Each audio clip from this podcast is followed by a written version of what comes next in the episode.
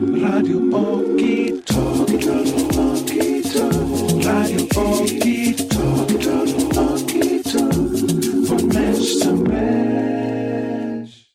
Welcome to Team Rabbitool Edition 231 with Nikhil Kale, Akasha Creative, evolutionary catalyst, quantum architect, multi-dimensional mentor for new paradigm leaders, Sagittarius. No surprise. Join the team as we get to know Nikhil, a creative globetrotter expanding consciousness and horizons with style, truth, and grace. Well met. Thank you. An absolute pleasure and joy to be on here with you guys to jam. Yeah, dude. Uh, I'll tell you how I came upon you a few years ago, but something we do on the podcast at the beginning is to correspond the number of the episode, in this case 231, which reduces down to six, uh, to a major arcana, which is the lovers. I'm a sun and moon Gemini, so the lovers is the Gemini card. It is, I am the gateway to divine love. The lovers is seeking connection with others, blending opposing ideas into one, making a choice, accepting yourself as you are, and giving and receiving freely. Raphael, what angel card do you have?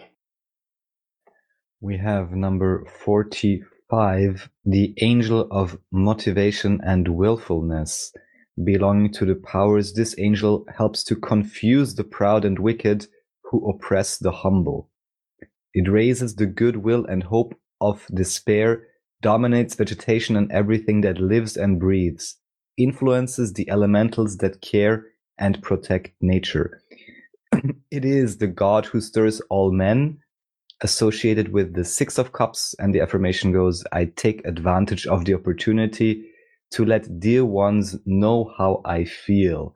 Qualities include exaltation of consciousness, bearer of health and healing, and patron of the four elements. So I'm curious, Nikhil, if uh, any of that synced and resonated with you. Oh, 100%. Um, just with respect to coming together in relation, deeper relationship with self and with others, and really like bridging paradigms that have been showing up in my life and really harnessing that willpower and motivation to really move beyond and above all the resistance that's been coming up lately to create what desires to emerge. So, yeah, it feels really pertinent. That's what's up. Yeah. Um, so I became aware of you probably two or three, maybe four years ago, but more like three probably. Uh, you were in Bali with Anya Lee, and I'm a friends with her on Facebook, and I just kept seeing you guys talking about cool shit, um, doing a lot of activations, doing a lot of stuff in Bali. Uh, and I think I've probably quoted you once or twice on Facebook. Uh, I do that a lot with people I know or don't know, famous people, whatever. Um, and you seem like an interesting character. So when I started kind of thinking about guests to get on, you came to mind. And that's kind of my awareness of you. We've never talked before, uh, but you seem like you know uh, you have a you know a whole lot of energy. And I'm looking at your chart, eighth house, uh, Sun, um, Sagittarius, and you said eleventh house, Pisces, Moon. So very mystical kind of character. I could tell that right off the bat. And you just seem like a cool cat to get on the podcast just to pick the brains and see what you, you got going on. Thanks. Yeah. Um, and Bali, I really remember those days quite clearly. Um, I hold such a strong affinity with that island, and she's really held a powerful pull on my journey. And yeah, I find myself here continuing to introspect about this existence and you know there's so much in the eight house right i've only recently got into astrology with some pretty um, top-notch astrologers taking a look at my chart and they're like dude you're like a fucking psychic ninja like used to be just you know like commander of legions and deep deep sh- shaman and now in this lifetime thankfully i'm moving towards the Taurean simplicity and really feeling embodied and present in this physical vessel and really following the beauty way. So it's a nice contrast that I've been embracing within. It hasn't necessarily been easy, but yeah, here I am. And yeah, it's beautiful to connect in this way at this time. And I just love this uh, intention and approach. That's what's up. Yeah, I'm looking at your chart now. You have a North Node Taurus, as do I. Um, so yeah, you're we're here to chill out and kind of establish a beautiful kingdom, if you want to put it that way. Your Jupiter's in Aquarius, as is mine. Good job. I'm just kind of glancing over your stuff. I mean, you, good job is a relative term, but um, you have you're a powerhouse of transformation. I mean, you're getting into some deep shadow work.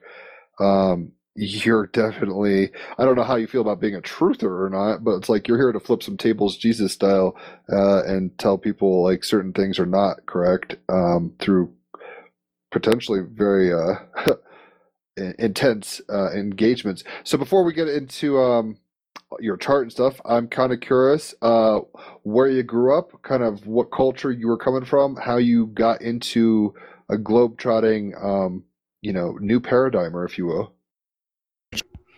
Yeah, sure thing. So I was born in Bombay, or now it's called Mumbai in India.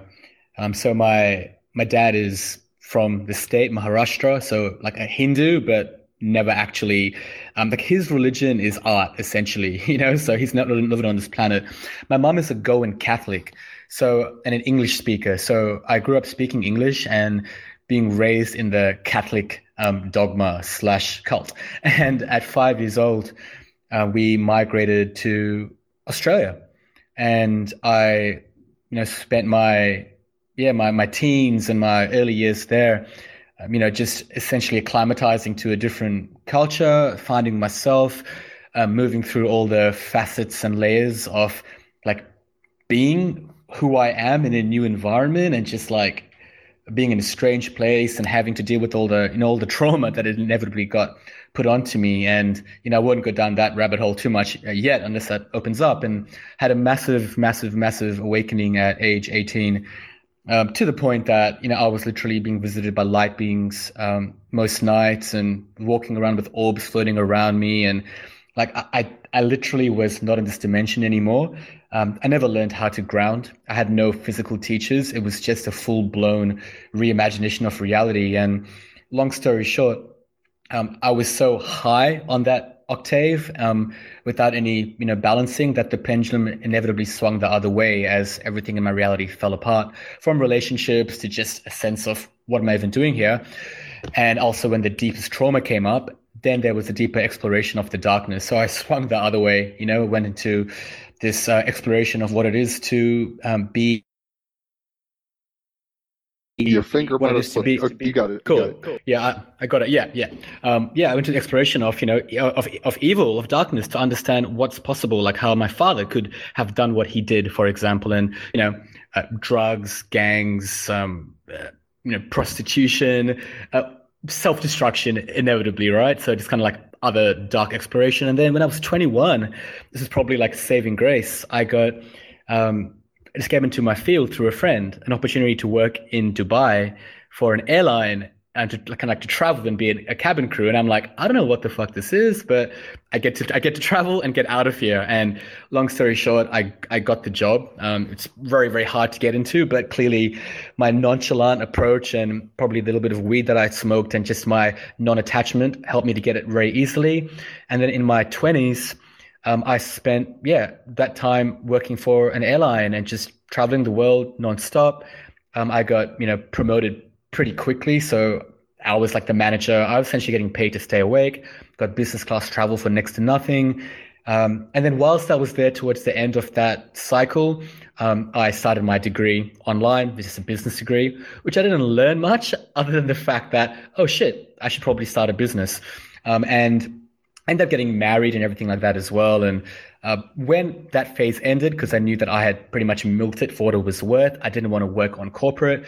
Came back to Australia with a business idea and you know, I created an app out of nothing. I'm not an app developer, but I created one somehow. And um, and then yeah, when that didn't work out, great lessons. I moved to the states for a little bit in Brooklyn with my um, ex-wife, and everything unraveled there. At the end of that cycle, you know, something came up in a relationship. She had feelings for somebody else, and even though I was outwardly upset, inwardly I was pretty much overjoyed because I knew it was time to be. I was being called back within, and that essentially catalyzed um, another deep dive where first of all i wanted to heal all my relationship stuff so i never had to replay any of the stuff that was playing out but then that was some tantric work that i went into as well and that kicked up a lot of deep sexual wounding which i had repressed um, and that just opened up the whole, you know, the world of everything. And that's also how, you know, psychedelics came into my field and somatic work. And then I've been doing the thing. And part of that journey, actually, just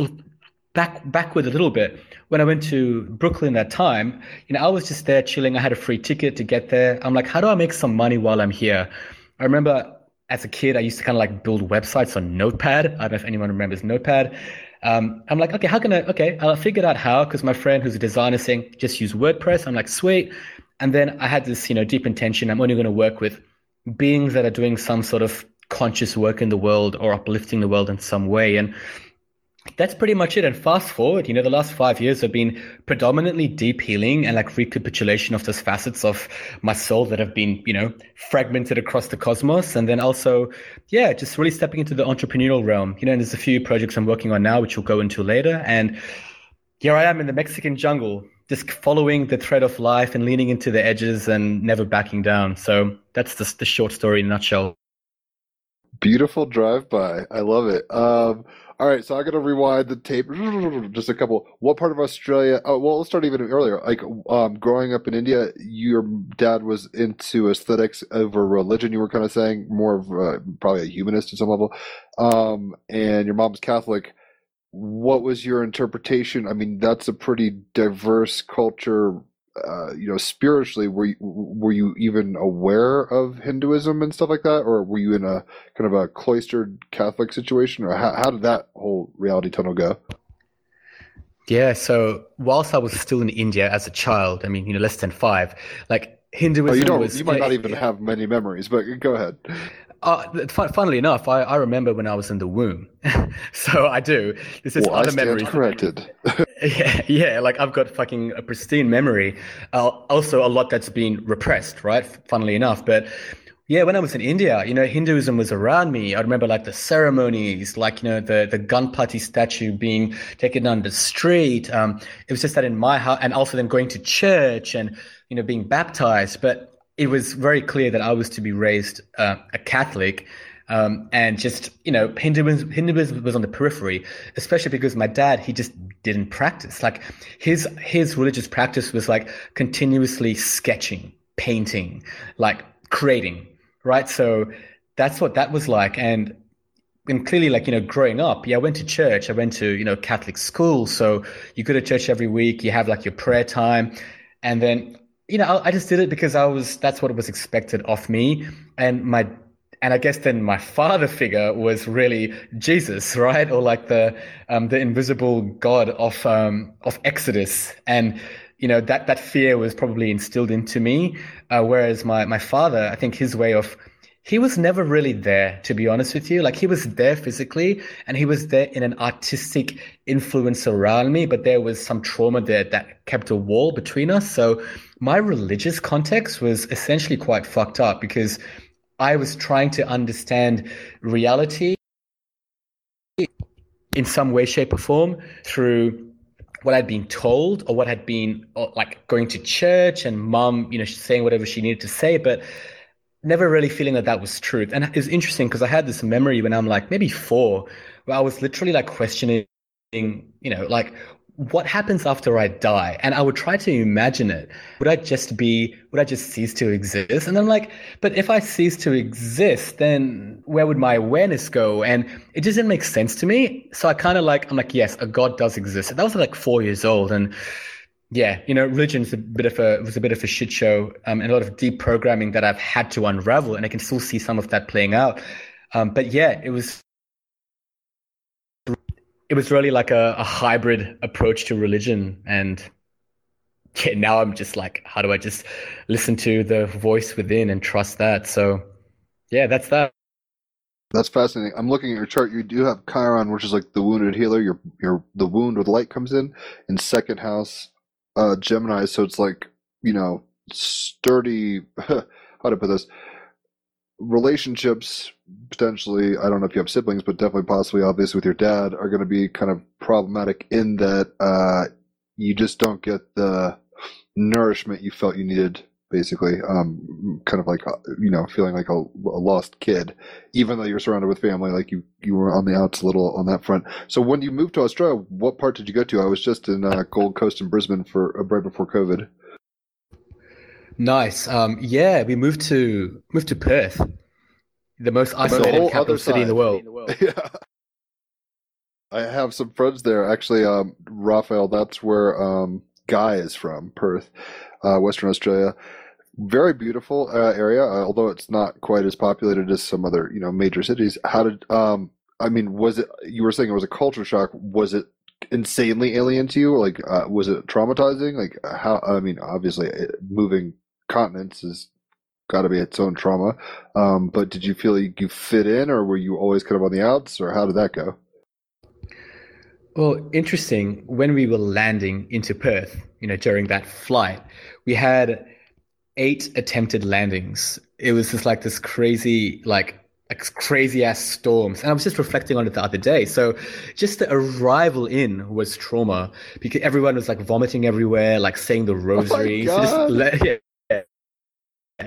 Yeah, it was it was kind of kind of hectic, and look, it, it wasn't cult- culturally it wasn't that shocking because you know my like my mom's uncle was there. You know, we kind of moved to their place initially, and there was some extended family there, and the school or the area that I that I was staying in, you know, it was like a lot of mixed ethnicities. You know, so a lot of like you know Vietnamese and um, you know it's some Indian, you know some Italian and Polish, but you know, yeah, there was still a sense of like um, how do like I you know part of me was like I don't feel I don't feel the same. Like I don't feel like I fit in here because of my skin color and how I look and all this type of shit. And yeah, I think that was a natural part of the process. Um, I don't think it like significantly like shattered my ability to acc- acc- acclimatize or assimilate into the culture because to be honest with you I've, I've for the most part i've never felt like i've been able to assimilate into humanity in general you know so it was just like a microcosm of that experience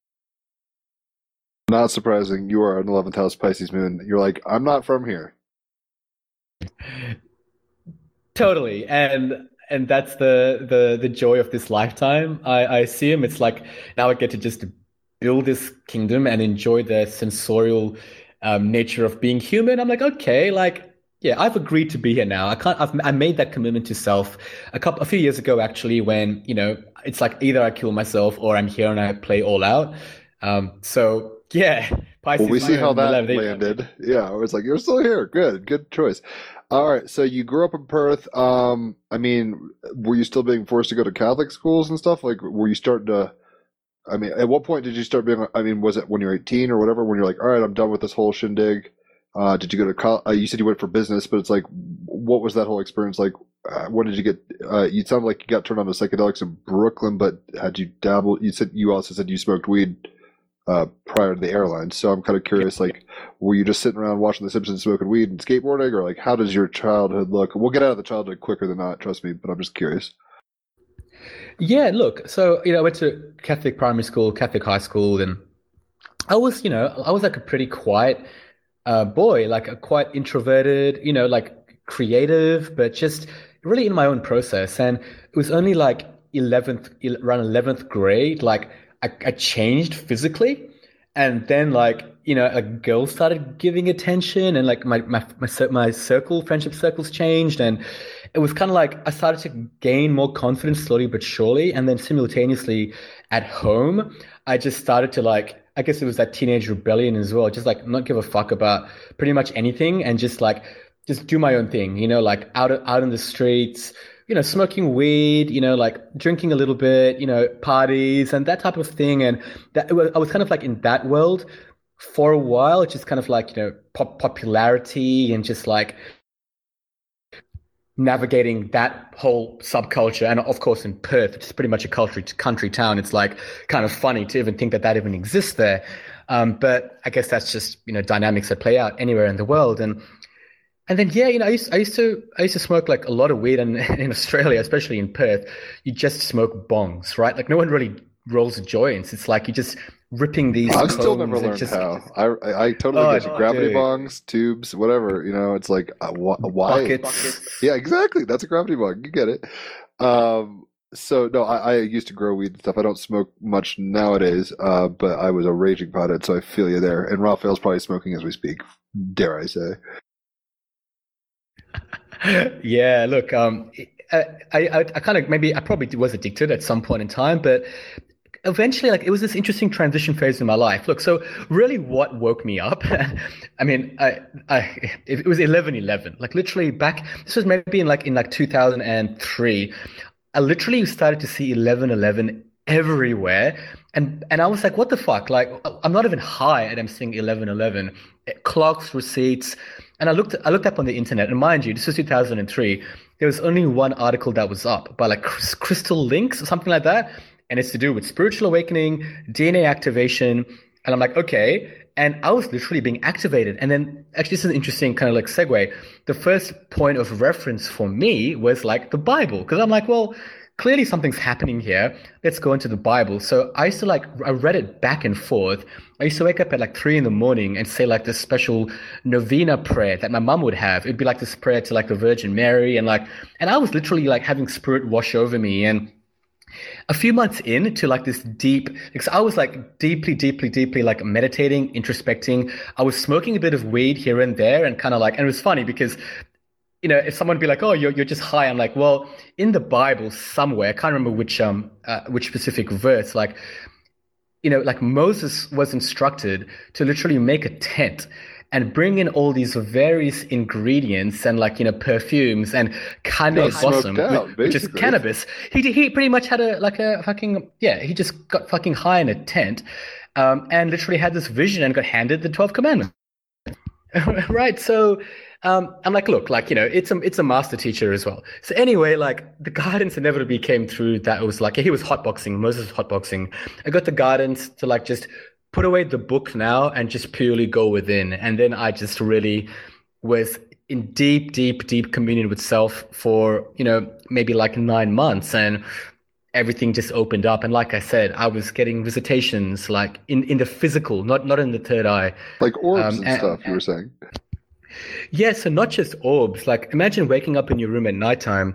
Um, at like three in the morning with like this like with a car in your room putting its high beams on like literally beaming to you light. And sometimes it would be gold sometimes it would be silver sometimes it would be white. And you would think you'd be scared but it's just pure ecstasy because of the frequency of these beings that were coming into my field. And you know i realize now being more mature in my journey that i was being seeded with like light packets of consciousness during that time because I was at that level of receptivity. And those seeds are only blossoming now on my journey. That's what's up. Yeah, I mean, um, I'm still trying to figure out how to feel about a lot of things, but I'm not against what you're saying at all. Um, it sounds like you jumped into the deep pool pretty quickly, um, but it sounds like you you preferred that, like you wanted it to happen. Doesn't sound like. I mean, were you horrified, or were you mostly just sitting there being like, "Fuck yeah, this is like a video game now," or whatever?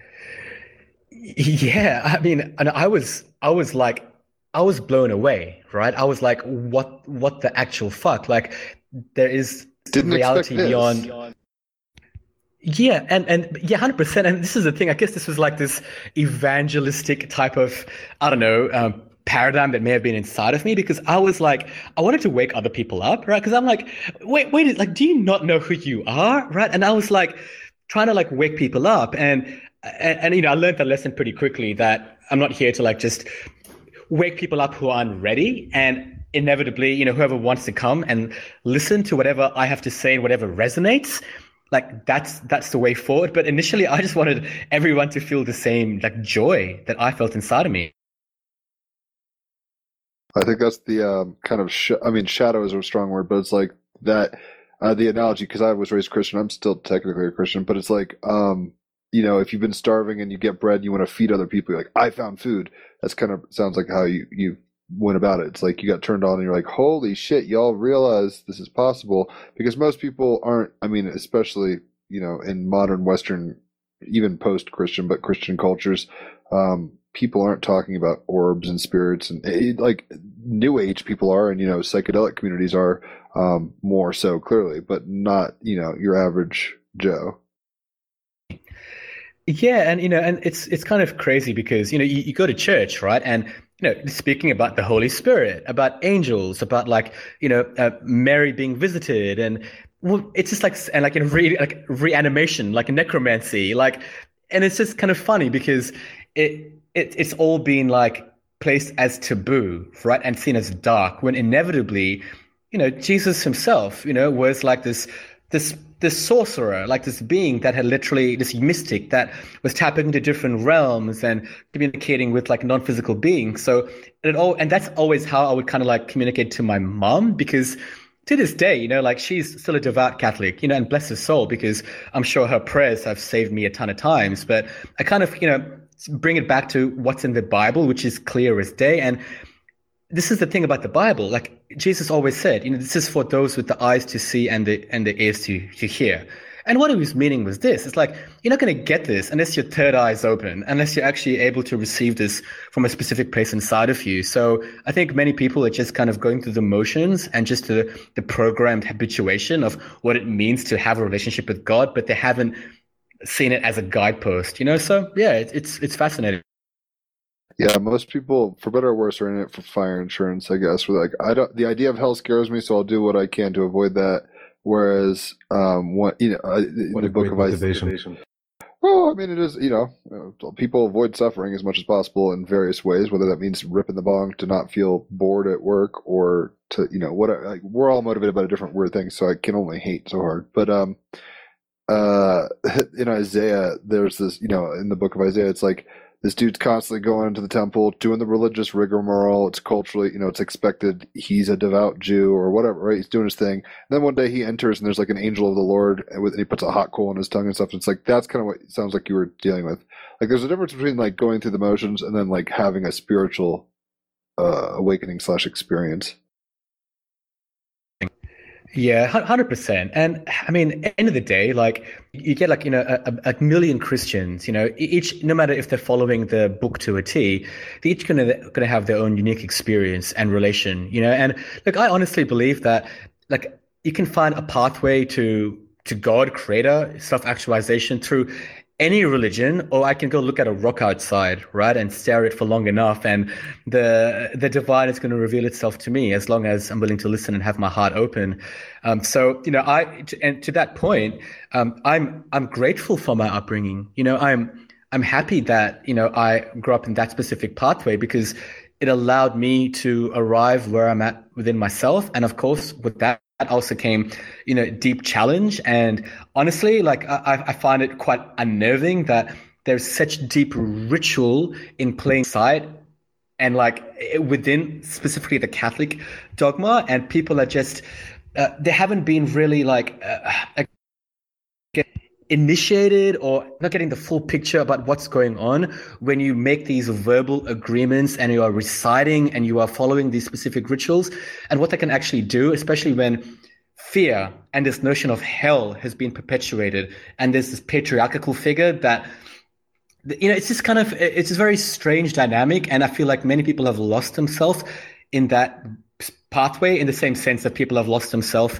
in pulling you know a, a, a, ridiculous amount of bongs and that becomes their god so yeah it's interesting you know i'm thankful for my path but at the same time now i'm uh, i'm relatively like you know agnostic and i just I take whatever I can gather from, you know, any religion or any teacher or any situation, adding that to my worldview in the knowingness that, man, the more that the more that I know, the less I know, really. You know, so that's the great paradox that I sit in, and yeah, it's just beautiful to have a level of awareness to continue to transmute previous experiences and see the beauty in it. So thank you for even speaking to this because even this conversation is healing for me.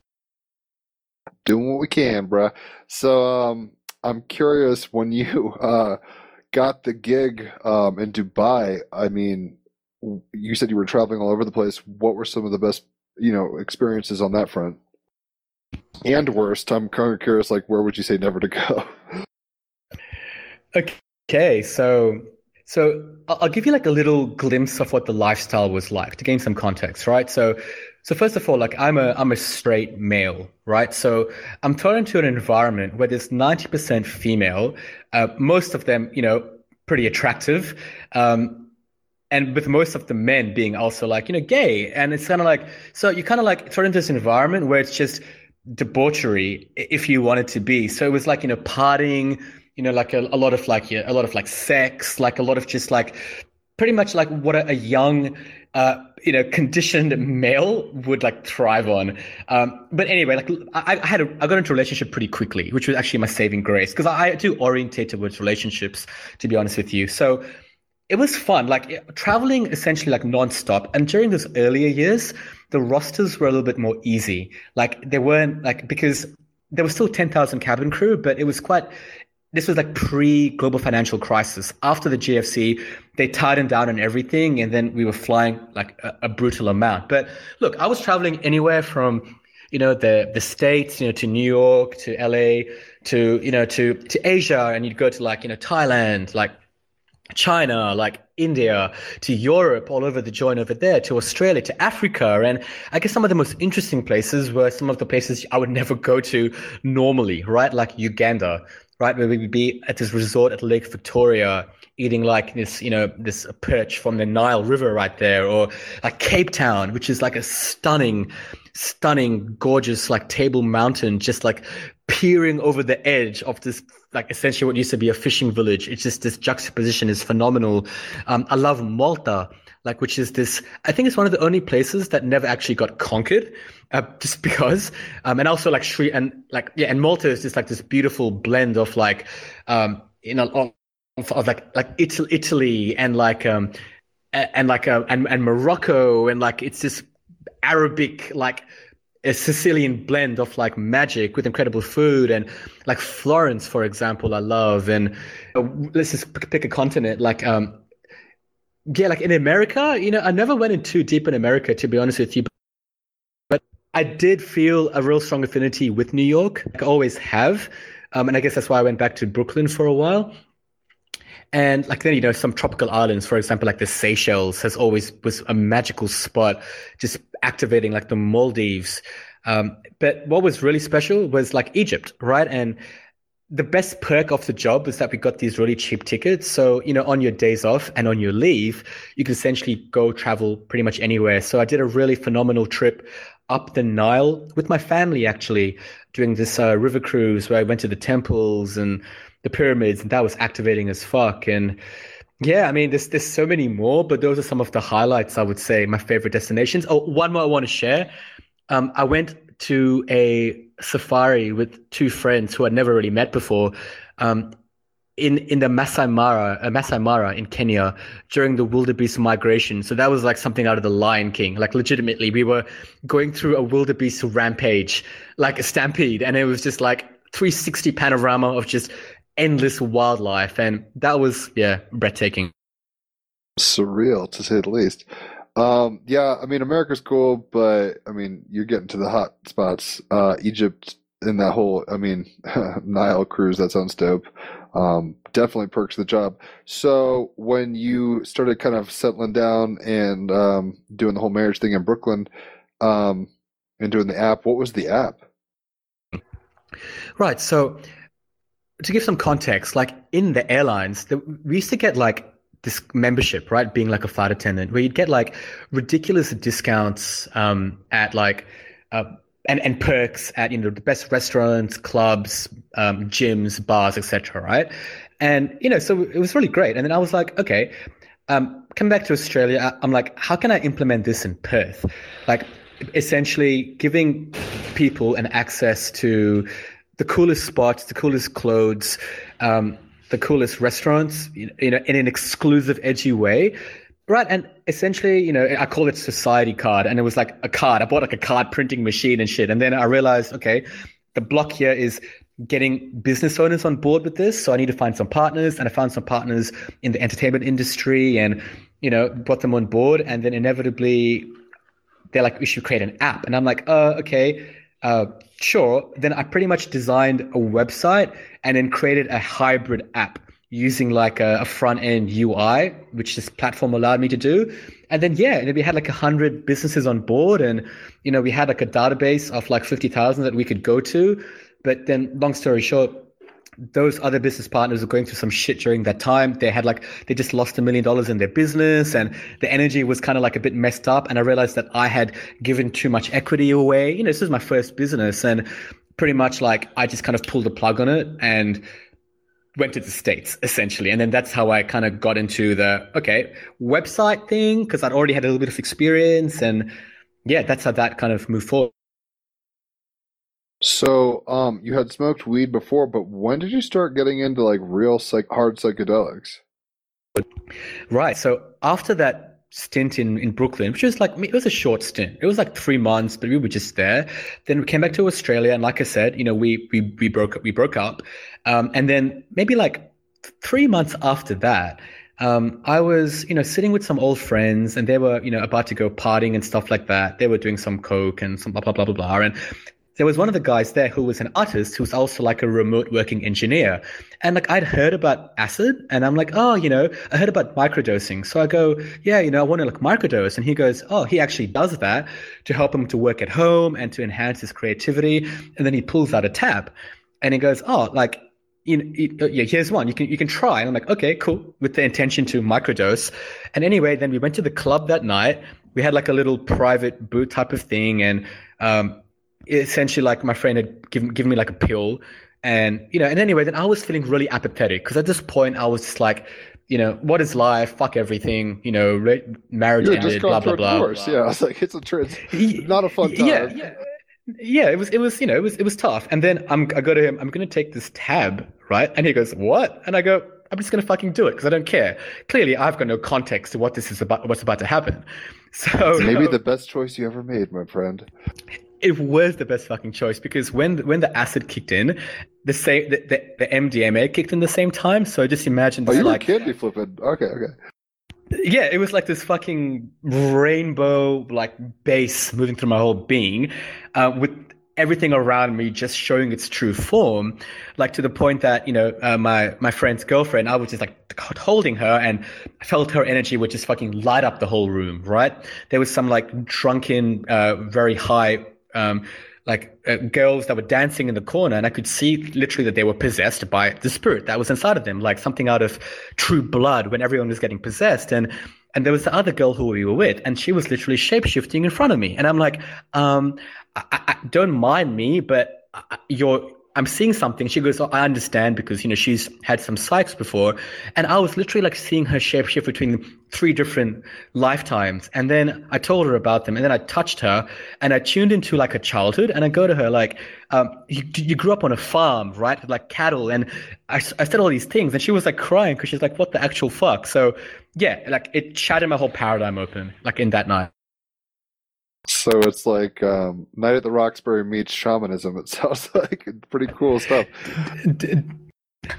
Dude, and literally, like when I went to the toilet, like it was something like I was in a Snoop Dogg video. clip, Don't look because in it was just like, right.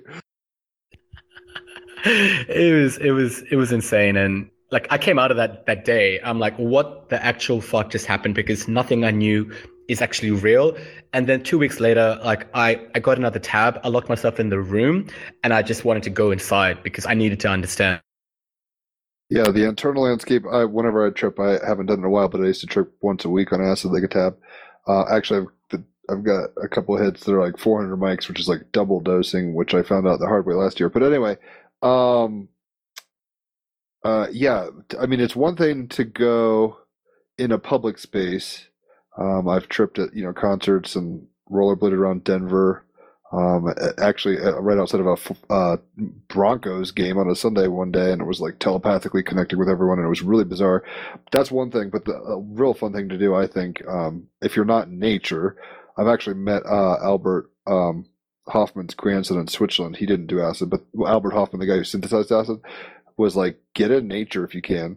Uh, so going for hikes, you know, going swimming, that kind of stuff is like pretty radical. Um, day or night, you know, stargazing, all this kind of stuff. But putting on a blindfold, putting on like the Beatles um, from Rubber Soul on, Yes, that's one of the best things I've ever. I mean, if you haven't done this, because it's crazy, especially like don't come up to that. Like do that when you're like ready. Uh, same thing with like Tron, Daft Punk, like you know all sorts of uh, Philip Glass. There's some really good shit to trip to, um, musically. Final Fantasy VII's original soundtrack.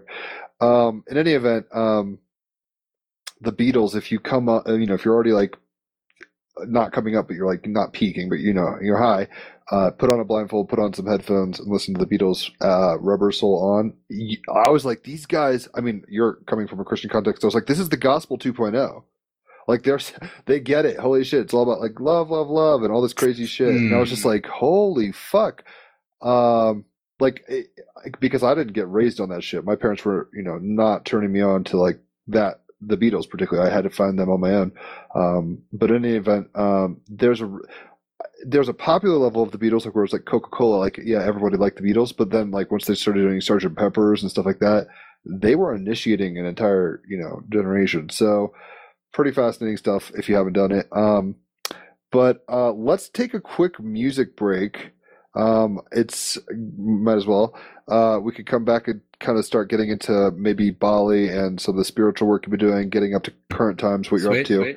Um, but this song is by Justice. Uh, it's pretty funky. It's called Fire. And I picked it because you're a Sagittarius. So much fire energy. I was like, oh yeah, here we go. nice. nice. Enjoy. Welcome back. It's funny because I picked that song due to the fire lyric, and you being a Sag, uh, you know, multi-house uh, planet, eighth house Sag.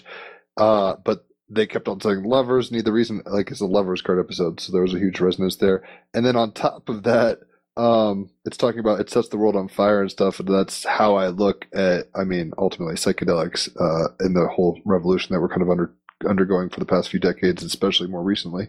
Um, Raphael, I'm kind of curious. Uh, you've said you've been at like you know clubs and parties and stuff, and kind of held the space for people with yourself and others on psychedelics. Um, have you uh, uh, like the Leo King? He came on. He said uh, he had a mushroom trip where he was seeing people shapeshift. Have you uh, seen any of that kind of jazz? Well, let me just briefly say so the way you describe it, you know, again, without advertising anything, everyone has to make their own choices. But if you do it, the way you describe it kind of is the way to do it, both in the sense, and it doesn't have to come from that point of view, really doesn't, but have great transformative potential or also almost be like a, I don't know, escape hatch or something in some circumstances. If you know, you know, how to, I don't know, relax or whatever is necessary to really enjoy and transform within those states. That's the one aspect, let's say the healing catalyst aspect. And the other one is, you know, the paradigm shattering aspect of realizing that reality is just a hologram. And I've seen different kind of things also in, I mean, I would now say sober states, but, you know, for example, being in love can be equally psychedelic. Um, so people shapeshift. I mean, faces, yes, also, you know, variants of etheric bodies and so on. But anyways, I just like to reiterate that the way you did it in that sense, like going full bore and then even revealing whatever is coming through. These are like the cool, um, examples because in a, let's say entertainment or relaxed setting, there may even be more optimal meditative settings or spiritual settings. But even in a club, you know, loud music and so on, people are usually somewhat I wanted to say out of their comfort zone, not even necessarily, but they're more relaxed in their overall approach. They may be a bit drunk or whatever. And then it's just really astounding every time to see, especially if you are on a specific wave and go through with it, how much you can actually affect. Just as the example you gave, you're just saying whatever is coming through. And of course she's starting crying as she starts crying. And of course it's correct, you know, because we are all connected, right? And that's of course, you know, opens up a different chapter in, in one's life. To kill you here. Okay, cool. Go for it.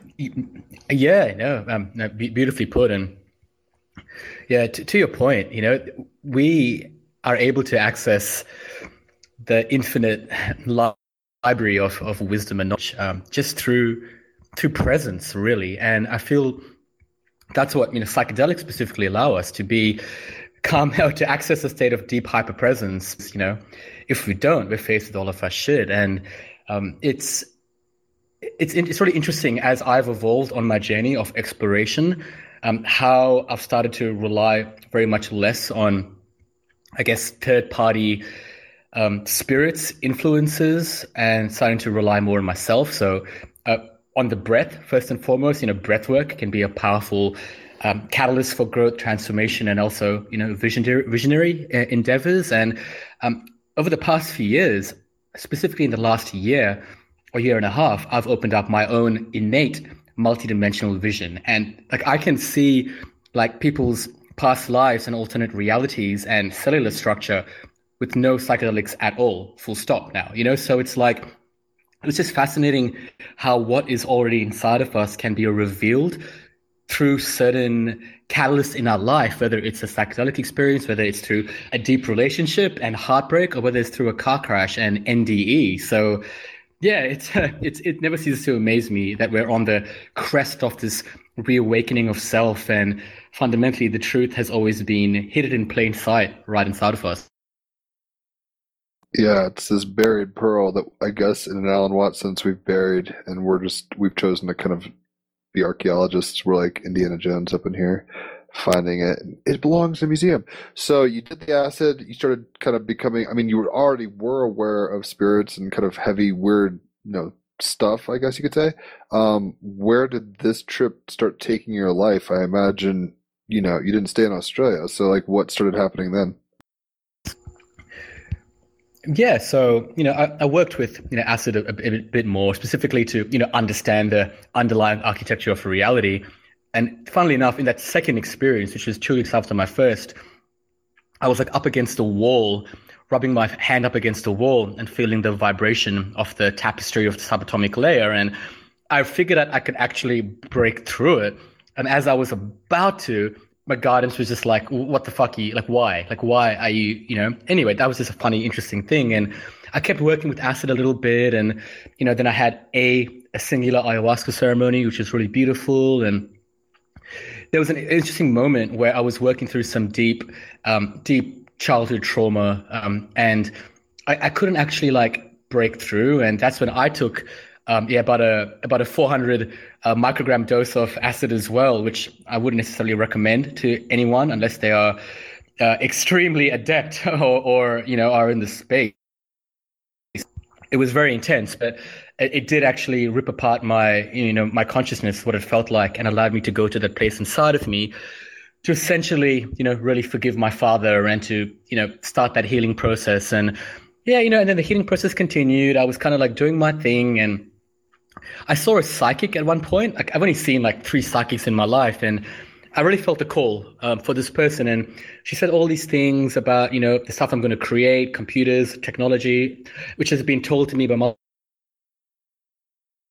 And then she goes, "Oh, you're going to be living in an island, an island next year, like a tropical island." And I'm like, "Yeah, sure. I'll, I'll that sounds great." And fast forward, you know, like there was a point where I was about to move to Hawaii. I was also being called to um, to Peru, and then I just ended up getting, going to going to Bali. Like there was just this deep call inside of my soul that I needed to be in a in an energetic vortex to really anchor this next level of my my being, and also to heal whatever needed to be he- healed. And yeah, I booked a ticket to Bali. And actually, there was a friend of mine who was planning a trip, and she's like, "Come with me." And I'm like, "Okay, cool."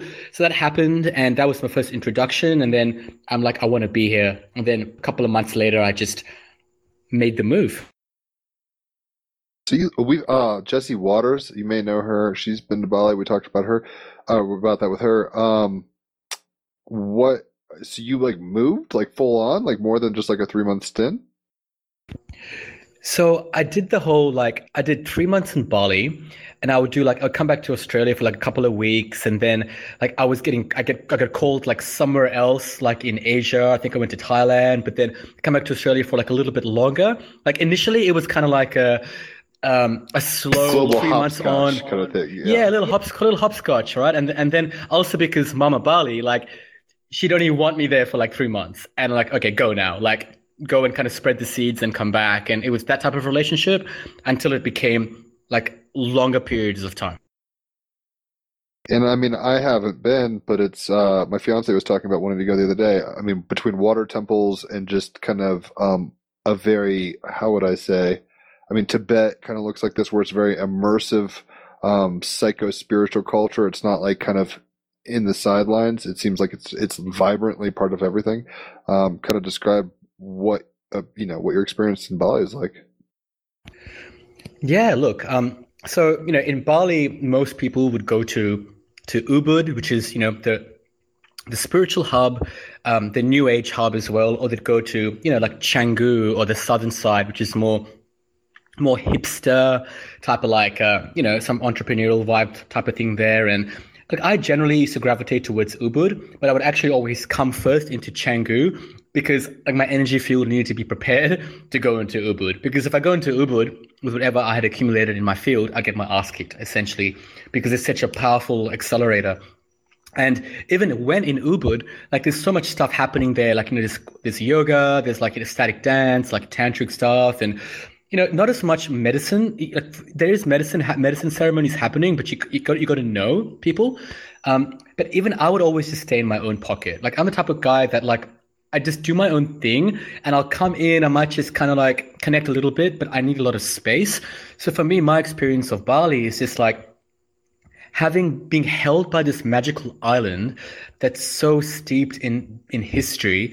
Like I don't know how much you know about the the Balinese about the religion that they've essentially you know brought forth but it's like this hybrid hybrid hindu buddhism pagan religion which is really beautiful because it's so unique and their whole thing is like bringing balance between the light and dark. That's all that the whole religion is about right? So you find them consistently throughout the day making offerings to the temples, to the stores, to the statues, to their scooters. There's always this scent of like aroma in the air, incense burning. And that's what I love the most about it. You are living in a ceremony itself. And then your life starts to become one. You know, I don't, I like, I'm not, I'm not all about the new age spirituality. And like, for me, I'm about how do I become the best version of myself. I'm more into entrepreneurial endeavors while still being able to have access to say a workshop or ecstatic dance or high vibrational food, which was the best part, not the best part, one of the best parts about being there. It's everywhere, you know, so it's kind of like a really safe, easy spot to just breathe and to connect with people and environments that are on the same wavelength as me. And that's why I really recommend Bali for people going through especially that first phase of the spiritual journey like it's a great spot to land at the same time the shadow is there it's a very ripe like you know charlatans, you know, like taking advantage of people and stuff. So yeah, you know, but it is what it is. It's a beautiful, powerful spot. And I'll share one thing. Like, um, there's this book. I can't remember the name. Like, I'll see if I can pull it up. But it's it's it's all about this book about the vortexes in the in the world and about the planetary ley lines, right? And um, there's a masculine and feminine planetary ley line, whether you believe it or not, that essentially they go through all of the power spots and then they they converge in Bali. Right? And within Bali itself, there's seven specific portals at seven specific temples through which all of the planetary karma is purified. Right? So it's really, really fascinating how this whole myth kind of plays out. And there's a big, big, big parallel between Bali and where I'm at right now in the world, in the Yucatan in Tulum, in the Mayan civilization here. Like they're twin cultures. It's phenomenal. So that's a bit of my experience in Bali. Like and I just got to go to a co-working spot, do my thing, get awesome food, go out in nature, hit up a temple, meet phenomenal pe- beings, and then when Mama Bali says it's time to go, you, you got to go. That's what's up. Bali's the belly, as they say. It sounds like an interesting place. Uh, I don't know if Rafael, you want to go uh, eventually, but Team Rabbit Hole field trip sounds in order. Um, I don't know what the situation with COVID and traveling there right now is, but that's definitely on the to do list. So you did Bali, and then I mean, I don't know what's between Bali and Tulum, but tell us how you got there and what you're up to. Okay, so 20, 2020 was the the bridge, right? So actually, 2019, I was I was the whole year I was pretty much just um, living between Bali. Um, I was in I was in Greece for a fest in, I was in Thailand for a fest in, then back in Bali, and then at the top of last year, um, I finished up a stint in Bali, came back to Australia in March with an intention to be there for just a few weeks actually, just to touch base with family, and my my ex girlfriend was with me, and then COVID happened, right? And you know, Australia being the um, the fascist regime it is, blocked all Australians from leaving the country and me being, you know, a, a, true blue Sagittarian and pretty nomadic, I was quite, you know, quite frustrated with that. And um, anyway, you know, I, I, I surrendered to it, and um, I knew I was there for a reason. And then a couple of months in, still, things were still the same. And then my relationship kind of, well, my, my ex girlfriend, she left back to her home country, and it was that time for that chapter to end. That same day that you know we broke up essentially because it just wasn't wasn't happening. I got the guidance to check the Australian traveling official website again, and a little clause appeared which wasn't there before, saying that as an Australian citizen, if you had been outside of the country more than you have been inside of the country in the past 12 to 24 months, you can essentially leave, right? And I'm like, uh, okay, okay. I, I whole- qualify. so that whole and how see how fucking vague their wording was anyway. That whole evening, I was calculating my travel for the past three years because clearly I'm not super organized. So I was going through all of my all of my stuff, and I figured out in the past twelve months it was a 60-40 split. Only because I had been in quarantine and lockdown in Australia. In the past two years, it was like exactly 50-50. So I, I and I was talking to a friend at that time who was like, "You can come to Greece and you can land here because Greece was open, right?" And I'm like, I go to the universe. Okay, give me a sign in the morning when I wake up. So when I wake up in the morning, you know, I do my thing and I, ch- I look at Instagram. The first three posts. The first post was from a dear brother of mine. He's a Greek Australian um, who you should have on this pod, podcast at some one point. His name's Stefanos Stefandos, phenomenal human being. So he's Greek. I was at his wedding in Mykonos just prior. The next post was from Scorpios, which is a phenomenal club and restaurant in Mykonos in Greece. And then the next post was this like this animation of a woman in like a jacket, the color of the Greek flag. With on the back it says it's okay to live an unconventional life. So I'm like, all right, universe. I booked my ticket straight away. The whole day I was seeing like 888 every single everywhere. It was crazy. And I literally went through this portal and I ended up in Greece. And I was in Greece for three months. And that was a stream of miracles where I was being pushed and pulled to to various temples. I had all these like priestesses pop up in my field doing grid work. And at the end of that stint, like I, even got gifted a, a three week stay at an eco resort at this Greek island called Syros, which I'll just I'll speak a little bit to it because I'm like, why am I getting sent here, universe? A, it was a Catholic stronghold, so part of like, you know, shifting some energy there. And B, there was this very well-known sage called Pherecydes, who was actually the teacher of Pythagoras, who used to live in a cave there and who was connected to Ezekiel. And it was just like, so I was also there to recapitulate some aspect of my soul, and he's got a very interesting cosmology about the um, the elemental nature of reality and how time is the first primordial element, which is a really big unlock for me. Anyway, long story short, next step, I had three months to stay in Greece because of passport. Where do I go? I was like, mm, uh, do I go to Costa Rica? And it felt really good at that time. I even booked a ticket. But then an opportunity to travel to Bali came up again. Even though it was blocked, there is a way to go, and there is still is a way to go for all the listeners as well. Um, if you if you want to know, you can we can reach out. And then I'm like, okay, Bali, Bali, Bali, and I was even I even paid like a thousand dollars to expedite the visa so I could go there in two days because I'm kind of that type of person. But when it was time to put my documents in into the consulate in Athens, they closed down that same day because of COVID. And I'm like, all right, fuck, okay, where am I meant to be right now? Mexico was in my field. It was just in my field a little bit, and I even called my friend who lives in Cali, and I'm like, yo, like, have you ever been to Tulum? I'd met this brother in Bali, and he goes, uh, no, but sounds interesting. Next thing you know, a few days later, he calls me saying, I've booked my ticket to Tulum. Are you coming? And I'm like, oh, I was still resisting until the next day. I was at a cafe doing some work. A song came on um, that I really liked, and I Shazammed it. At the same time, a friend of mine in Tulum who owns a retreat center, who we've only been met online, uh, mind you, she liked my post. And then I looked at the name of the Shazam song. It was down in Mexico. And I was like, fuck. And I booked my ticket immediately. And then, yeah, found myself in Mexico.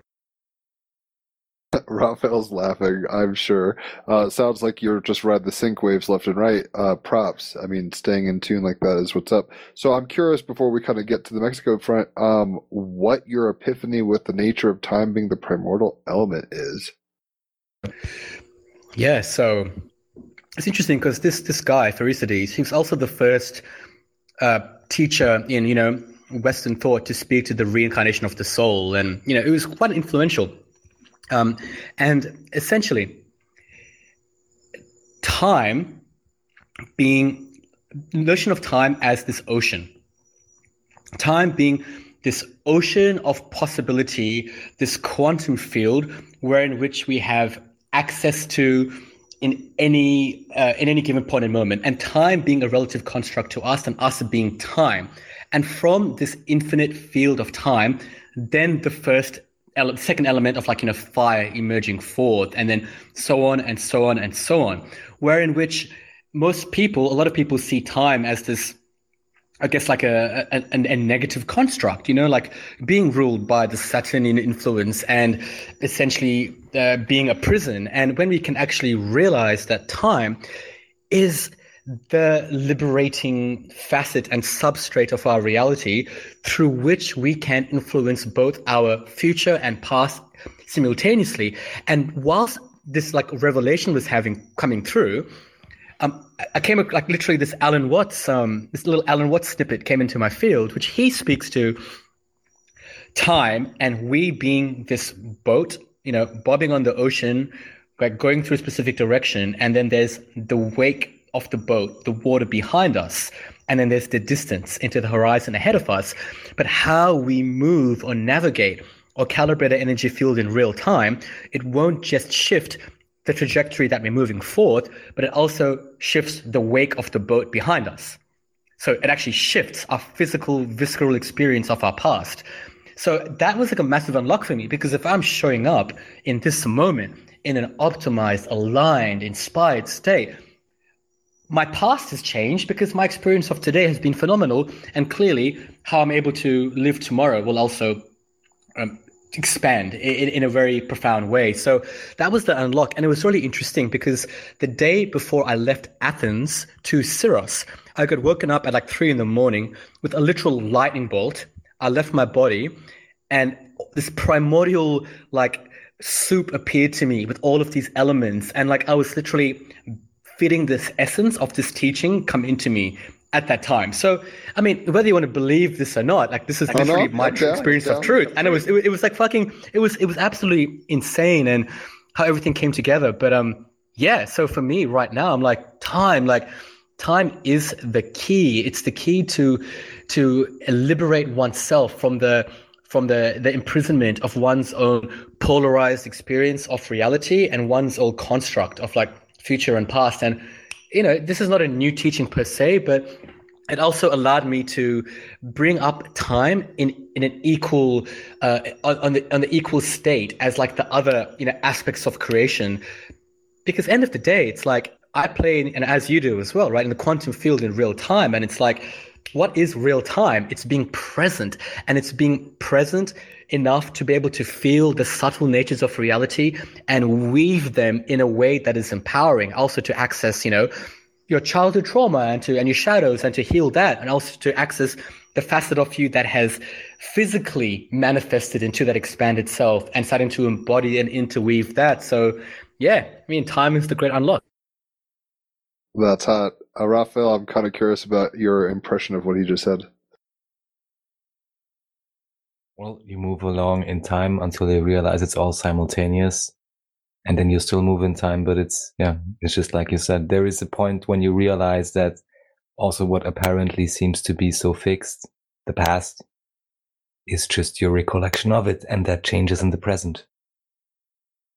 Yeah, that's one of the things that LSD really helped me with, right? Where, where I was like, oh shit, I can, like, I remember having very serious, um, well, I mean, I'm still coming from the Judeo-Christian thing, but it was almost like I was uh, intentionally praying and like blessing uh, the past or something. And if you do that, it definitely changes your uh, your attachment to it or whatever, how you relate to it. Um, and you were saying you're in Tulum now. I know that uh, Mayan culture is pretty big. You know, that's a hub of theirs, and they're all about time. Um, I mean, time as art uh, with the whole dream spell thing is a kind of a modern and new age kind of spin on it. But um, what's been going on in Tulum? Right. So, so listen to this. One, the first week I came to Tulum, within a week, I got invited to an ayahuasca ceremony, which was actually only my second ayahuasca ceremony, which was at this, it's called Sian Ka'an. It was at this UNESCO reserve. Gorgeous at this property on the beach. And that was a fucking initiation.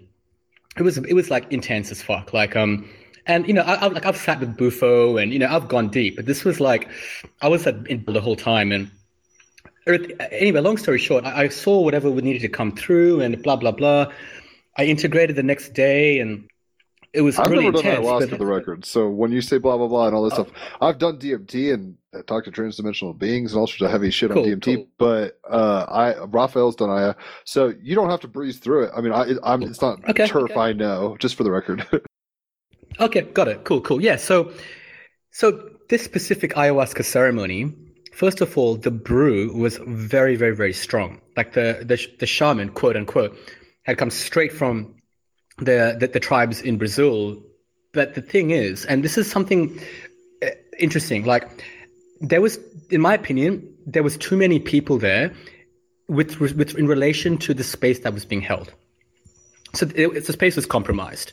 Okay, and maybe that was part of the experience that I was meant to partake in because I was there was the ceremony that was happening, and then there was the ceremony that was happening, which was something which was like fucking beyond. And look, like in in lifetime you were a gladiator I've- on a, on the astral. I mean, you were dealing with Dude. other people's shit, probably. dude it, it was it was like to the point where i had to i had to literally eviscerate everything and become the full-blown fucking multidimensional dragon that i am and and to the point that any single thought that came into my field i would just light it up and i was at this place inside of myself that i'm like i will do this for all of fucking eternity to hold the integrity of what's arriving right now in the field. Because there was a friend of mine who there was a transmission that was coming through uh, through her like a big time. She, she's a woman and there was big time stuff coming through. And this was like playing out in real time. And it was like fuck.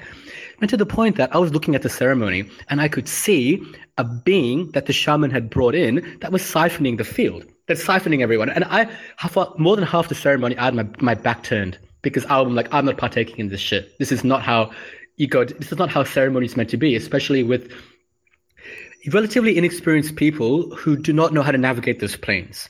Right? But anyway, long story short, it was it was as it was meant to be, and it was powerful, and blah blah blah. And then two days later, remember how I mentioned that um, when I was in Athens and the guidance came through from Mexico, uh, a friend of mine from Tulum liked my post. Right, so I'd never met her physically. She'd only we'd been in touch a few times, and she'd be like, "Come to Tulum and host a retreat." I'm like, "I don't do that," but anyway, so we met right physically. I said, "Hey, Lisa, I'm here." So we met, and you know, we, obviously we got on incredibly because there's a soul connection there. And she's telling me about her retreat center and the story that uh, she she was embarked upon to get to that, which is phenomenal. And I'm like, cool, cool, cool. I'll come and visit. And then I go to her. Oh, I want to. Um, I actually want to rent out a five bedroom home to kind of create a, you know, like a little bit of an intentional community, you know, creative accelerator. And she goes to me, oh, actually, actually, I, I have a six bedroom in the jungle that no one's been there for like nine months. If you like it, you can go and stay there and create. And I'm like, okay, um, all right, I'm gonna. I've been like you said, I've just been leaning into the to the synchronicity. So I go and I check it out, and um, it's a six bedroom in the shape of a star uh, called Casa Estrella, which I'm living in right now. By the way, um, it's like a merkaba with a hexagon courtyard in the middle, with a tree going out of the center that has a cactus symbiotically growing through it, and he and, and it's funny because when I was there, I'm like, um, uh, what? That's something out of a fucking fantasy. And she's like not super spiritual, right? Like she is, but she isn't. And she goes to me, oh, I'm, I'm feeling a little, a little bit like embarrassed saying this to you, but I was seeing you standing on the top because you can stand on the roof and I- can see all of these UFOs flying around you. And it's like, yeah, this is your home. You're meant to be here. So long story short, I live 20 minutes out of Tulum inside of a national park called Dos Ojos, which is the big, which is a national park protected. It's the largest underwater cave system in the world. The whole Yucatan Peninsula is a, a subterranean river system. So there's 26 cenotes right around me. So I'm living in like this activated land here, ready to build whatever I'm meant to build. So that's kind of the where I'm at now. That's dope. I mean, first of all, the architecture sounds dope. Uh, secondarily, it's, I mean, I didn't realize it was such a, like an aquifer kind of situation there. Um, what kind of experiences have you been having? This place is not for the faint-hearted. Imagine this this underwater river's always moving, always moving. You've got the beach, you've got cyclones, hurricanes. This this place is deep, deep, deep shadow work, much like Bali. Like so, you know, people that are coming through for like a short period of time, like you know, they might feel something and kind of like have an experience and kind of leave. Most people are coming through just for like holidaying and you know partying on that side of the beach. But if you're here for long enough, you get worked. You get fucking worked so so deeply. But you know, have you seen my chart? Like, so I'm kind of like a sucker for this. I'm like, all right, bring it. Oh, you're going to the, the dark spots for fun in a sense. yeah, yeah. I, I know that you you you've called me out on it. It's kind of like, yeah, it's cool. kind of though. it's kind of it is what it is. yeah, and I love it because I I, I don't want to I want to be able to feel you know the full facets of this experience, right? And here it all comes up, and then being in the jungle itself, which is like a dimension within a dimension, it's a whole different story, you know. So there's there's been moments where I, I've been questioning every fucking piece of everything right now, um, and there's been I've been especially the last few weeks, brother, like I've been the hardest of my life. Like for like last week, for the last week, I've been consistently feeling like I've been needing to faint, um, like pass out, sleeping consistently, like feeling like I'm dying. And every single dream, I was being wars, battles, demons. I finally moved out, moved out of it two nights ago, where like I got woken up with the full blown Kundalini for like 20 minutes. I was just like electrocuted in my bed. I couldn't move. And like, so you've got me on a good day because I thought I was fucking gone.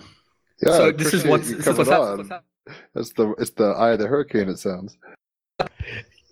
I'm I'm just I'm literally just out of it, and it's like it's always perfect timing though, right? Because now things are moving again, and uh, I've been doing deep deep trauma work, brother. Like this is the thing, because the part of me which has been hiding in plain sight, and which I was I thought I'd worked on enough, was there ever present, and like I've moved through another layer of that, and there's a deeper awareness around that, and this is the thing, right? If we're not in integrity with ourselves and with what I'm calling into this reality and into this field like if I'm not able to hold that charge because of whatever density is in my body, it's just not going to work, you know? So I honor how this land is working me, how it's forcing me to slow down and how life is just, you know, allowing me to kind of move in a way that's perfect. And another interesting thing about this part of the world.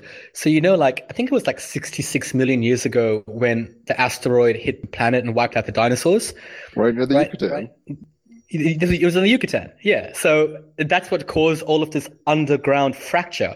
So this place is a fucking like it's a powerhouse. That's fascinating. No, it doesn't surprise me you're attracted to that place. I mean, not only do you have a Pisces moon, so it's like you should be near water kind of always, just you'll feel emotionally good about that. And, uh, you know, you're always going to prefer beaches and, you know, islands and stuff like that. Um, but gosh, uh, yeah, I forgot about the comet that kind of fucked things up at one point, uh, presumably, uh, was off the coast. So it's kind of like a seat of death, I guess you could say. It's it's a seat of death and also a seat of rebirth and new life, right? So, and this is precisely house. why. Very house. And this is why the this is why the Mayans are here as well. Like why I mean the civilization here was just like ooh, I mean clearly like this place is home for me, and Bali is also home for me. It's only two places I've ever felt home because these are, I guess, they're twin portals that really hold this specific energetic about death, rebirth, and everything that that entails. And clearly we are here. You know, there's an old paradigm that's falling apart, and there's a new one that is being you know, reinstated simultaneously, you know, so I know that geographically, um, bioenergetically, I'm meant to be here and I had no choice, clearly, to be here. So here I am. Is the am. is the intention to stay there for a hot minute? Yeah, uh, 100%. Like, from a logical perspective, I'm like, where else in the world would I rather be than the other place that I would like to, you know, do? Like, in the, in the in the big picture, I see having a base here, a base in Bali, a base in Greece, right?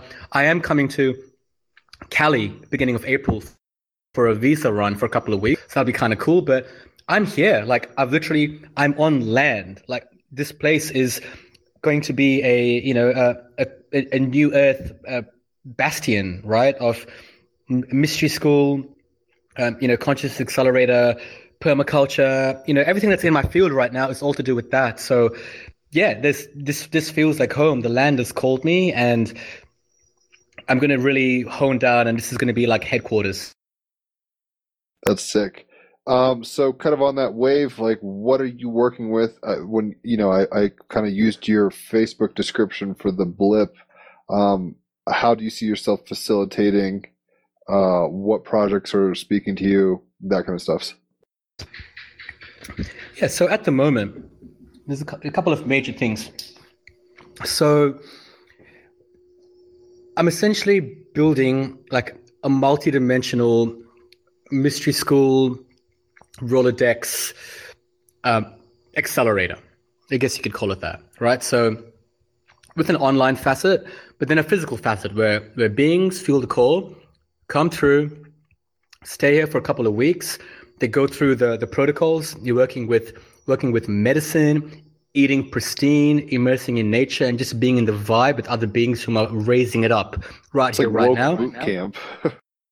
Yeah, yeah, hundred percent. Uh, with with plenty of space just to be right, because the, especially being here in the jungle, the jungle works you, and then of course being interconnected to the virtual facet of it, you know. But and then also you know creating spaces for more long term people because I've got access to another property. Which is just down down the jungle road here, which is an eight bedroom. So I'll be creating something there next month. But here in my here in my space specifically, I'm I'm actually calling in more of like the long term creators and collaborators to really build here because this is a temple space and every energetic here in each bedroom points to the middle and it's like this massive vortex and merkaba. So anyway there's that that i'm building which is it's community it's you know amplification and it's it's experiences. That's one thing.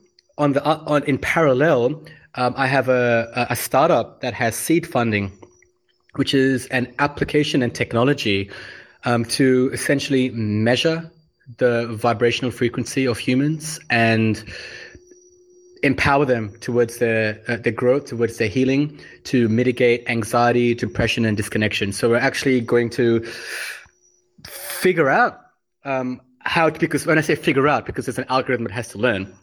Um, how to literally measure your vibrational frequency and state so that it can be used to for for illumination for insights for um, for measurement for analysis and inevitably to um, to to be shared with the world. So that's what i'm working on.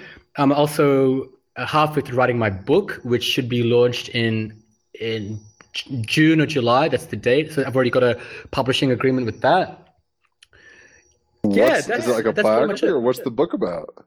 And I'm, I'm I'm sure Raphael, if you have any questions, jump in. Like I'm curious about the algorithm and stuff. So just kind of jam for a second on these things. Yeah, so so the book so the book is all around really it's about self-actualization, right? It's about it is three parts to it. Three parts with three chapters. So the first part is all about the illusion. It's the illusion that we find ourselves in, how we landed here as a species, how we got so enmeshed in this maze, in these, you know, in this conditioning and this lies and all of the control mechanisms that are there. And it speaks to the illusion and framing it in a cosmic scale as well. You know, the second part is all about the, the revelation, how we essentially meet our true self through leading into the edges, into our fear, into our shadows, and allowing that facet of ourself to be revealed through exploration of self. And I'll speak to all of the experiences around that as well. And then the third part is about the reclamation. It's really reclaiming your serenity and standing tall as a temple of light, of truth. Uh, here in this physical reality and what that means. So it's like this call to call to arms with respect to being an embodied leader um, in this uh, new paradigm that we're calling forth. And I'll be interweaving my story into it. And it was funny because I wrote more than half the book in in June in this book writing intensive, and then I didn't write anything for months because I, I think I knew that the rest of it wanted to be written here because clearly the story got a lot more interesting when I arrived in Mexico and just showing what is possible. What is possible when you just say, fuck it to the stories and you just free fall into the edge of oblivion and trust that life's got your back because you're life. So yeah, so that's that's the book. That sounds dope. We'll have to get you on here to uh, expound upon that when you release it, if you're down. Um, what is uh, what? I mean, the inspiration behind the app. I mean, basically, did this correspond to people saying, you know, I'm feeling high vibe, I'm low vibe? Like, what's the etymology of the process there? So essentially this, like the big picture would be to have the application to to determine your vibrational frequency based on a specific baseline, based on um, both your input as a user, like you know, a self uh, self feedback, but also through leveraging whatever technologies inside of the device. You know, without without revealing too much about the underlying mechanisms, it'll be a combination of using big data, using your your individual behavioral patterns, whatever else you're feeling in real time, and your feeling sense. So it becomes a bespoke mechanism to do so with the yeah with the clear clear intention of you know elevating mankind. And because when the idea came to me a few years ago, it was like I'm like like not that I'm a perfected being by any way, shape, or form, but you know I'm on the path. You're on the path. It's like how can we share these tools to people in a way that is just truly scalable uh, engaging, dynamic, and absolutely paradigm shattering. You know, so that's the that's the moonshot that we're going for. To the moon, as they say. Raphael, any thoughts on those things? The, either the book or the uh, tech? It'd be interesting to see how the tech really pans out. One thing I've become familiar with over the last year, I believe, is called Healy, which actually is a redevelopment of an existing technology. Yeah, I mean, you know, no matter how it looks like exactly, we certainly can put such type of tools to good use, you know, for self-reflection. I'd be curious as to the exact mechanism, but I guess that's something that He is will be eighth house revealed heavy. eventually. Secrets, secrets. No, I'm kidding. Um, But, uh, but Yeah. I'll just I'll just speak to that. I'll speak to that very very quickly. I'll speak to Healy because you know Healy was speaking about specific like specific frequency of like you know body related functions mechanisms. I, I, I would love to partner with Healy in the future. By the way, like and with a segue there. Initially, we when I so I speak to frequency vibration, speaking more to like emotional state, right? So it's for prime example is this. Imagine that like I'm coming. like, Say I'm I'm about to. We've been speaking online, you and me, Jim, right? And um, you know the tech n- knows that when I when I speak to you, like generally I'm kind of I'm upset. Not I, I'm happy when I speak to you, but say I'm upset. And say the next time that you know, say you've come to like Tulum to visit, and I'm like walking to a cafe, and then app's like, "Yo, Jim's here. Maybe you should turn around because generally he makes you feel shit."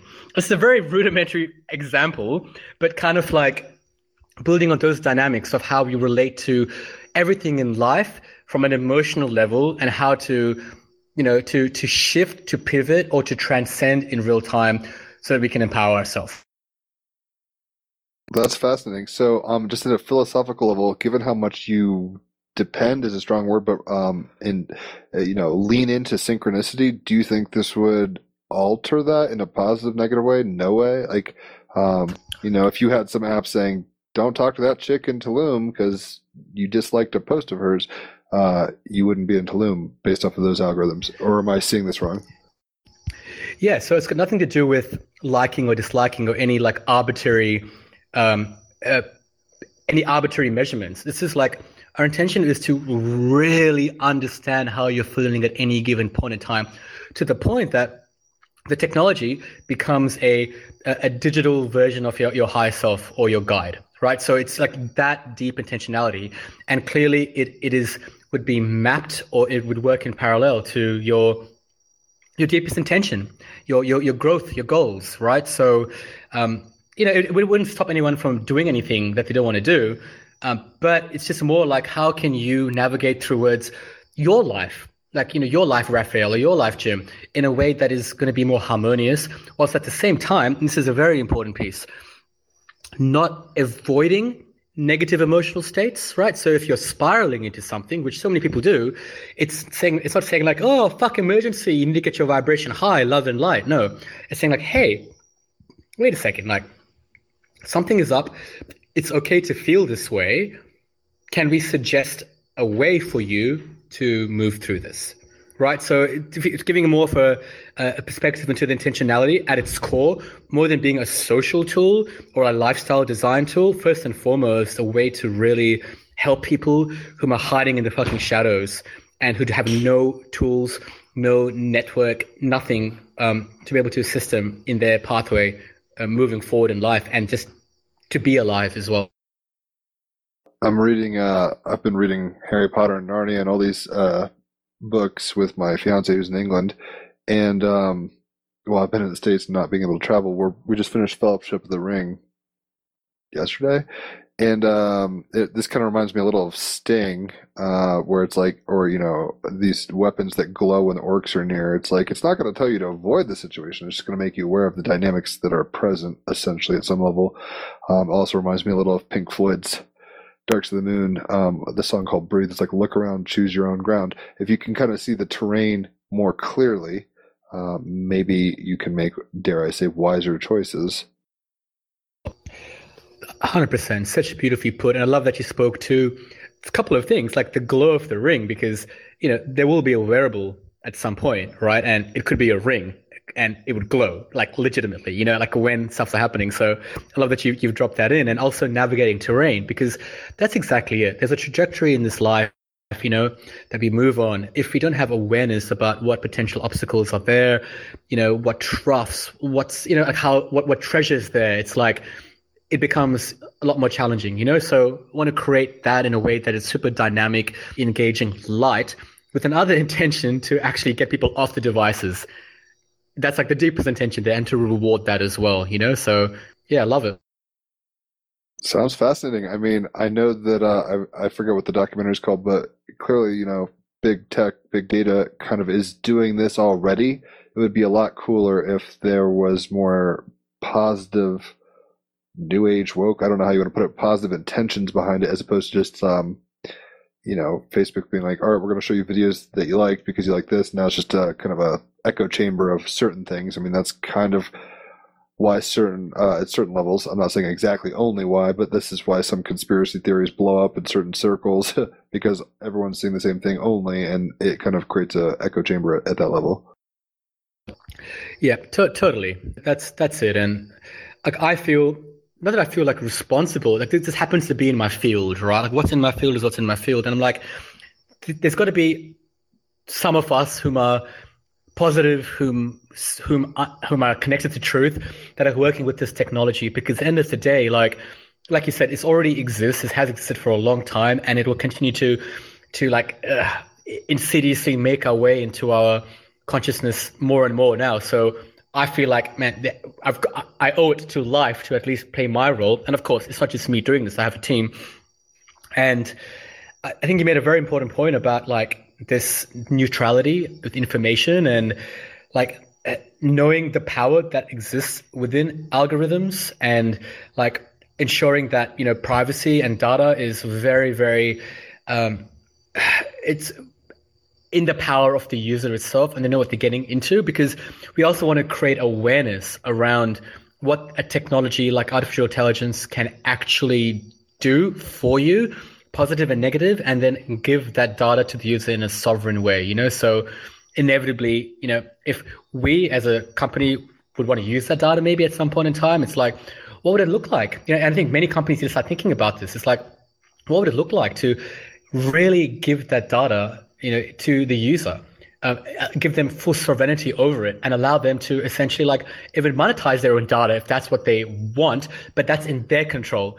Because right now you know we're all we're the product right? And we're being totally uh, raped and siphoned at every level. So there's like a deeper you know battle playing out. And to your uh, what you said right at the beginning about in my chart you see that i'm a truther. It's like you know what? Like I, I am. I just haven't been supremely vocal about it. But uh, I'm about to be, and I'm also, you know, here to really walk my talk as well with the stuff that I'm creating as well. Because end of the day, if we aren't embodied in that truth, and if we haven't aligned our lives, if we aren't taking care of our data in that same way as well, then what's it all for too? But yeah, man, it's a exciting time to be alive. Yeah, I mean, just drive by quick. Like you have an 11th house moon, so you're going to feel real happy about working with technology and um, cutting edge stuffs uh, subcultures, etc. So keep doing that, keep creating subcultures. With all the eighth house energy, you're here to transform how we perceive truth.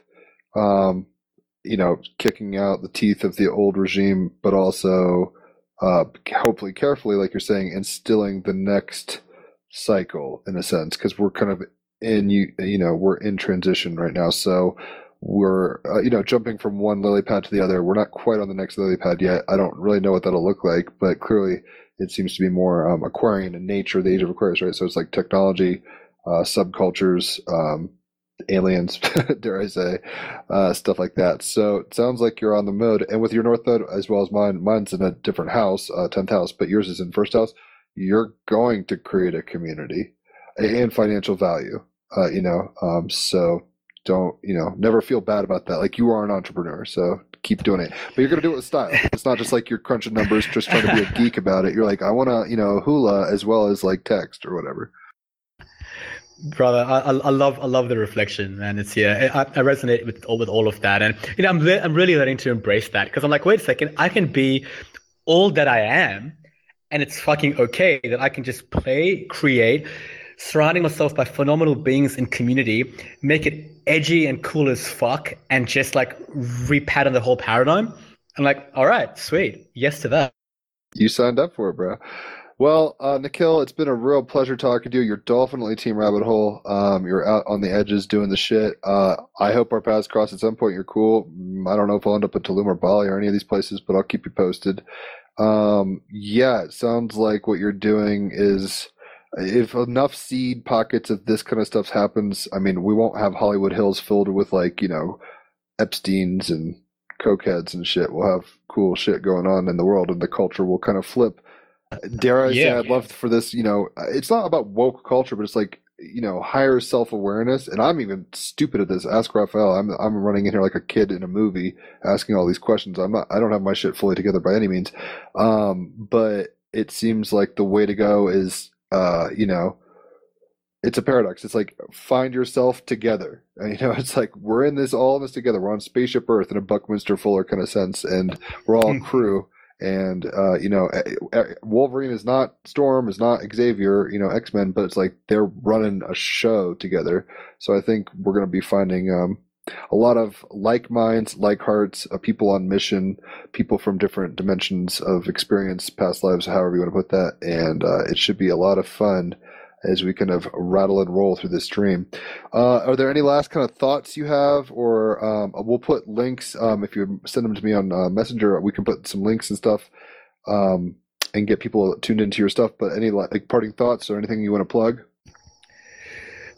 Yeah, look, I mean, to the last thing you said, I, I, I, genuinely feel that we are literally all coming on this like this light ship together, right? And we're about to just blast off to the realm of infinite possibilities, and it's truly a golden age, you know, this a truly a true renaissance, and it's just fascinating to observe the timeline that's falling away, and then observing the internal timeline of what's possible, and just remembering to really harmonize with that, because whoever's listening to this, just don't forget how fucking powerful you are. And you specifically are a very unique piece, pedal, puzzle piece of this collective mandala, which we are all co creating, this dimensionality that's unfolding together that's actually influencing all of creation in real time, you know? So it just brings me so much fucking joy to know that there's beings like you guys as well. So thanks, Jim and Raphael, for having me on, just doing the thing, just holding it down. And you know, remembering that a community and connection is like the key to all of this. And this is why we,